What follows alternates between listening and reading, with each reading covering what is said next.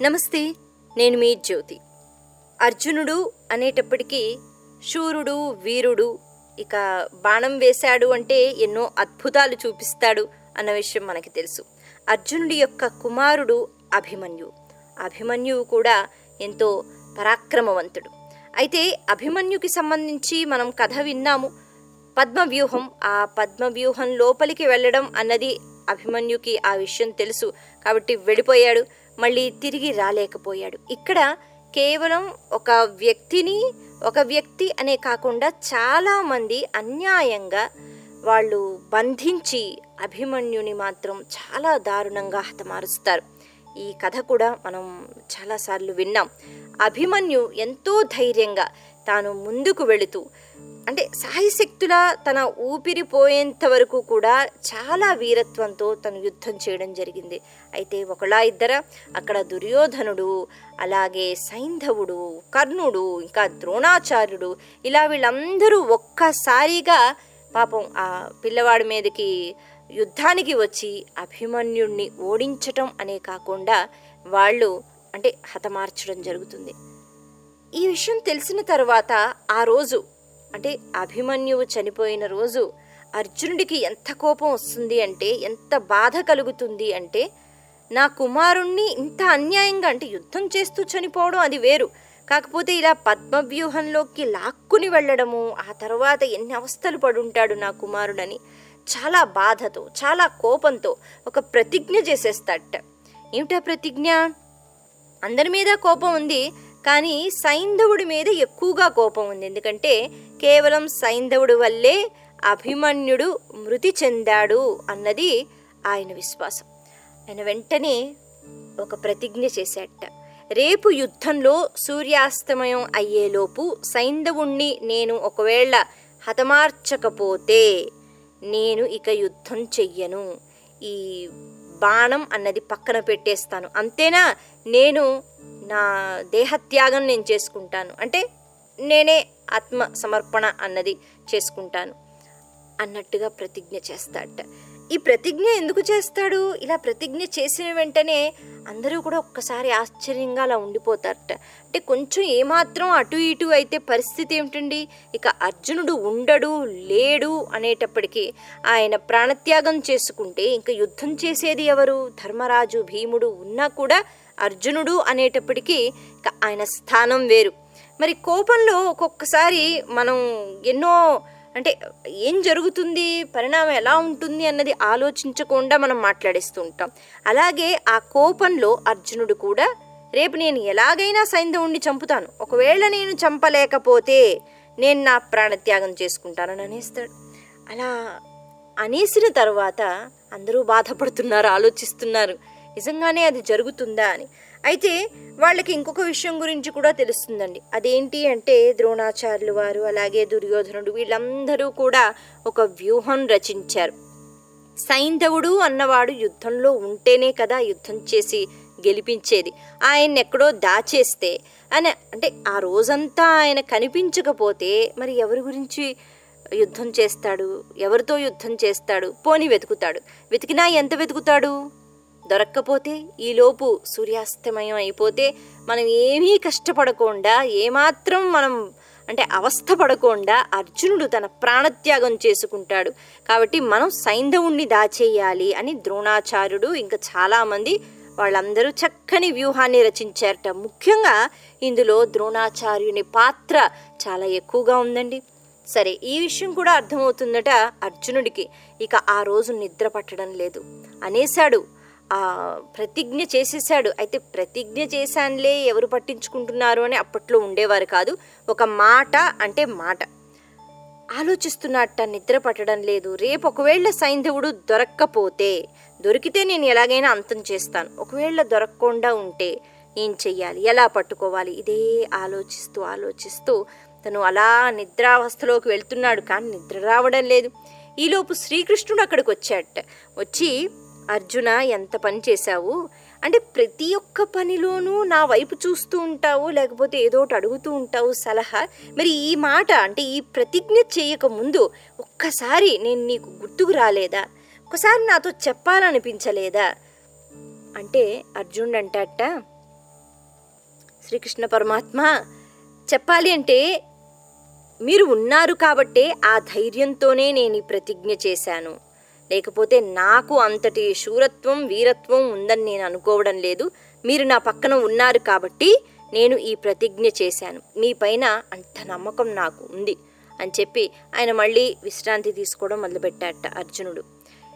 ఇక్కడ అర్జునుడు పడుకోవడానికి ఆయన ప్రయత్నిస్తున్నాడు. ఎందుకంటే మన్నాడు మళ్ళీ లేచి యుద్ధం చెయ్యాలి ఇంకా బాగా యుద్ధం చెయ్యాలి సైంధవుణ్ణి చంపాలి. శ్రీకృష్ణుడికి మాత్రం నిద్ర పట్టడం లేదండి. అంటే భక్తుడు అన్నవాడు భగవంతుని పైన భారం వేసేస్తాడు. నాకేం పర్వాలేదు భగవంతుడా నువ్వే అన్నీ చూసుకో అని హాయిగా ఉండడం. అక్కడ భగవంతుడు మాత్రం అటు ఇటు తిరగడం. అది ఇక్కడ జరుగుతోంది. శ్రీకృష్ణుడు అటు ఇటు తిరుగుతున్నట్ట. ఏం జరిగింది? ఇలా ఎందుకు జరిగింది? ఏ రకంగా నేను ఆదుకోవాలి? అర్జున్ని అని ఆలోచిస్తున్నట్ట. గబగబా మళ్ళీ అర్జునుడి దగ్గరికి వచ్చాట. వచ్చి అన్నట్ట అర్జున ప్రతిరోజు నీ దగ్గర ఉన్న ఆయుధాల్ని అలా పక్కన పెట్టి నువ్వు ఈశ్వరుణ్ణి ఆరాధిస్తావు పూజిస్తావు. మరి ఈరోజు చేయడం మర్చిపోయావు. చేసేవా? నీ బాధల్లో మర్చిపోయావు. గబగబా లే ఆయుధాలన్నీ అక్కడ పెట్టు పూజ చెయ్యి అన్నట్ట అన్న వెంటనే బాధలో ఉన్నాడండి. ఎందుకంటే అభిమన్యుడు చనిపోయాడు. అంటే మనోస్థితి కూడా అస్సలు బాగాలేదు. పైగా ఈ ప్రతిజ్ఞ అన్నది చేశాడు. లేచేట కూర్చున్నట్ట ఆయుధాలన్నీ అక్కడ పెట్టాట ప్రతి నిత్యం పూజిస్తున్నాను కానీ శ్రీకృష్ణ ఈరోజు మనసు మనసులో లేదు. ఈశ్వరుడు ఎందుకో నాకు గుర్తుకు రావడం లేదు. అంటే ధ్యానించి పూజిద్దాము అంటే ఆ ఆలోచన లేదు. అందుకని ఈ పూజ అవసరమా? వదిలే అన్నట్ట. అయ్యో ఎంత మాట? ఈశ్వరుణ్ణి ఆరాధించాలి? తప్పదు. కాబట్టి నువ్వు పూజ చెయ్యి అన్నట్ట. అన్న వెంటనే మళ్ళీ ధ్యానంలోకి వెళుతూ ఉంటే ఆ ధ్యానం అన్నది రావడం లేదండి. అప్పుడు ఆయన ఏం చేసేట ఆ పువ్వులు కానివ్వండి పసుపు కానివ్వండి ఆ కుంకుమ కానివ్వండి అవన్నీ శ్రీకృష్ణ నువ్వు ఇక్కడ కూర్చో అని చెప్పి నువ్వే శివుడివి శివుడే నువ్వు. అంటే ఈరోజు నాకు దైవం అన్నది ఎవరూ కనిపించడం లేదు మనసు బాగా లేదు. అది నువ్వే కనిపిస్తున్నావు. ఏదైనా నువ్వే చూసుకోవాలి అనే ఆలోచనతో ఉన్నాను కాబట్టి ఇదిగో ఇవన్నీ నీకే సమర్పిస్తున్నాను. శివుడికి పూజ చేసినట్లే అనుకో. ఎందుకంటే భగవంతుడు నాకు శివుడు అయితే ప్రస్తుతానికి భగవంతుడు నువ్వే అన్నట్ట బొట్టు పెట్టాట పువ్వుల దండ వేసేట ఇక ఏదో మంత్రాలు చదివేట ఆయుధాలన్నీ అక్కడ చూపించేట పూజ చేసేసేట. అయిపోయింది శ్రీకృష్ణ అన్నట్ట. శ్రీకృష్ణుడు కూడా అక్కడి నుంచి వచ్చేసాడండి. సరే విశ్రాంతి తీసుకుంటున్నాడు అర్జునుడు. మళ్ళీ శ్రీకృష్ణుడు శిబిరానికి వెళ్ళి అటు ఇటు తిరుగుతూ ఈ సమయంలో అర్జునుడు పడుకోలేదు నాకు తెలుసు అని అనుకున్నట్ట. అయితే నిద్ర అన్నది అవసరం. అంతగా అలసిపోయిన తర్వాత నిద్ర లేకపోతే మన్నాడు మళ్ళీ యుద్ధం చెయ్యలేడు. అందుకని శ్రీకృష్ణుడు ఏం చేశాడు? తన శక్తిని ఉపయోగించి బాగా అర్జునుడికి నిద్ర వచ్చేటట్టుగా చేశాడట. ఎందుకు అంటే మనసులో నిండా బెంగ. ఆ బెంగతో ఆ బాధతో నిద్ర రావడం లేదు. నిద్ర అన్నది అక్కడ అవసరం. అందుకే ముందు హాయిగా నిద్రపో అనేటట్టుగా ఆ శక్తిని పంపించట ఆ తర్వాత స్వప్నావస్థలో శ్రీకృష్ణుడు అర్జునుణ్ణి తీసుకుని వెళ్తున్నట్ట. ఎక్కడికి? కైలాసం. ఆ సమయంలో కైలాసానికి ఎందుకు తీసుకుని వెళ్ళాలి? ఇక్కడ మనకి శివతత్వం అన్నది కనిపిస్తుంది. శివుడు విష్ణువు అంటే వేరువేరు కాదండి.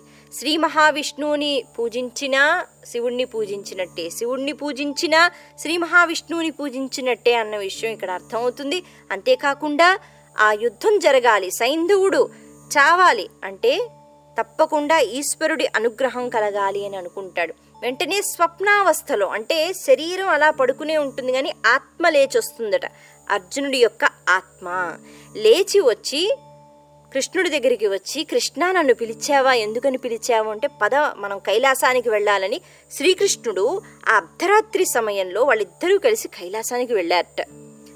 వెళ్ళిన తర్వాత అక్కడ పరమేశ్వరుడిని చూశారు. చూసిన తర్వాత పరమేశ్వరుడు అన్నట్ట కృష్ణ ఎందుకు ఇలా వచ్చావు? అలాగే అర్జున ఎందుకు వచ్చావు? అంటే ఈరోజు మనసు బాగాలేదు. విపరీతంగా బాధపడుతోంది. కాబట్టి మీరు మీ అనుగ్రహాన్ని మీ అంటే పరిపూర్ణ అనుగ్రహాన్ని మీరు నాకు ఇవ్వాలి అని చెప్పి అర్జునుడు ప్రార్థించడం జరిగిందట. శివుడు అన్నట్ట ఖచ్చితంగా నా పూర్తి అనుగ్రహం నీతోనే ఉంటుంది. అయితే అటువైపు అలా వెళ్ళినట్లయితే అక్కడ ఎన్నో నాగుపాములు ఉన్నాయి ఒక్కసారి వాటిని దర్శించుకుని ఇటు రా అని అన్నట్టు ఈశ్వరుడు శ్రీకృష్ణుడు అర్జునుడు అంటే ఇవన్నీ కలలో జరుగుతున్నాయండి. కానీ వాస్తవానికి అవి నిజంగానే జరుగుతున్నాయి. కళ అన్నది అర్జునుడి భ్రమ. వెళ్ళారట. ఆ పాములు అక్కడ ఉన్నట్టుండి అవి ఒక ధనస్సులాగా ఒక బాణంలాగా మారిపోయాయిట.